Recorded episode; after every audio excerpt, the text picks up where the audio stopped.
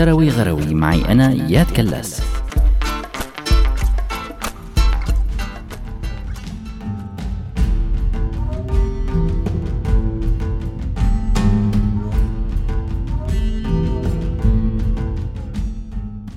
أهلا وسهلا فيكم بهي الفقرة من شروي غروي يلي رح أقدمها أنا عمر عوضا عن الزميل إياد كلاس.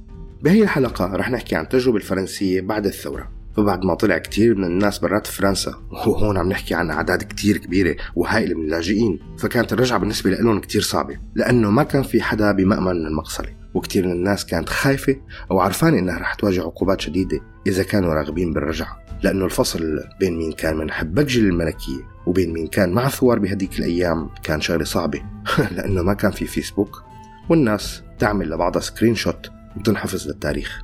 وبالتالي الموقف صار صعب كتير بالنسبة للاجئين الفرنسيين. بين الأعوام 1795 و 1799 وصلت الهجرة واللجوء للذروة الشيء اللي خلى الموضوع صعب. وهذا الضغط خلى مجموعة من اللاجئين الأوائل يرجعوا بعد ما انقامت أسمائهم من القوائم بفضل السياسة العامة أو بفضل علاقات شخصية. يعني شيء مثل المصالحة الوطنية. بس أكيد بهذاك الوقت كان الثوار هنن يلي ربحوا. على كل ما رح نفوت بهذا الباب ونحزن ونزعل على حالنا. في كتير ناس بهديك الفترة كانوا قادرين يتصالحوا مع النظام الجمهوري الجديد والنظام اللي بلش يتشكل بعد الثورة. ولليوم لسه في حوار وكتب عم تحكي عن هي العودة. طبعا هذا الشيء ما منع من إنه تصير عمليات تطهير وتصفية وطرد وبالتالي موجة تانية من الهجرة عام 1797 هذا الشيء خلى نابليون كقنصل يسكر كليا قوائم المهاجرين بسرعة محاولة لدرء الفتن بس هذا الشيء ما كفى. كان من الضروري إنه يصير إجراء رسمي وهذا اللي صار بس بعدين عام 1802 مع عفو واسع النطاق باستثناء ألف اسم من المهاجرين اللي هن بالأخص الملك وشبيحته. وبناء على هذا الشيء رجعت الغالبية العظمى من المهاجرين لفرنسا. تحت القنصلية بما فيها مجموعات كان المفترض أنها موالية للملكية حتى أنه البعض استرجعوا ممتلكاتهم يلي ما تم بيعها غريب ما؟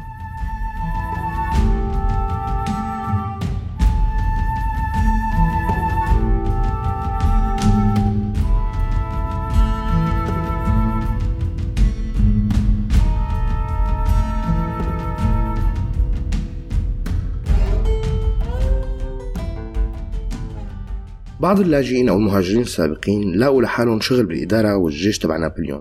هذا الجيش وهي الإدارة اللي كانت بحاجة لخبرات معينة. بس فكركم خلصت القصة؟ هون؟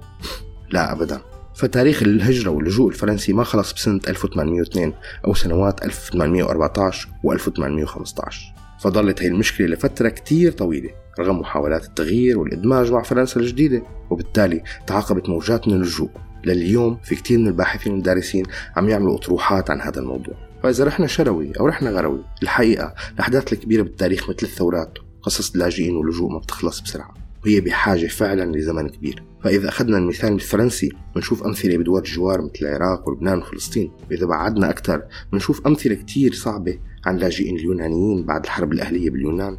وهي الحالات لليوم مستمرة. حتى الحرب الأهلية الإسبانية في ناس إسبان لليوم ما رجعوا على بلادهم. لك حتى بالولايات المتحدة الأمريكية في عدد كبير من أمثلة اللاجئين شي رجع على أوروبا أو شي صار كندي.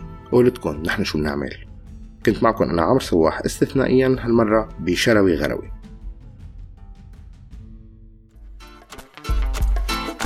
شروي غروي معي أنا إياد كلاس.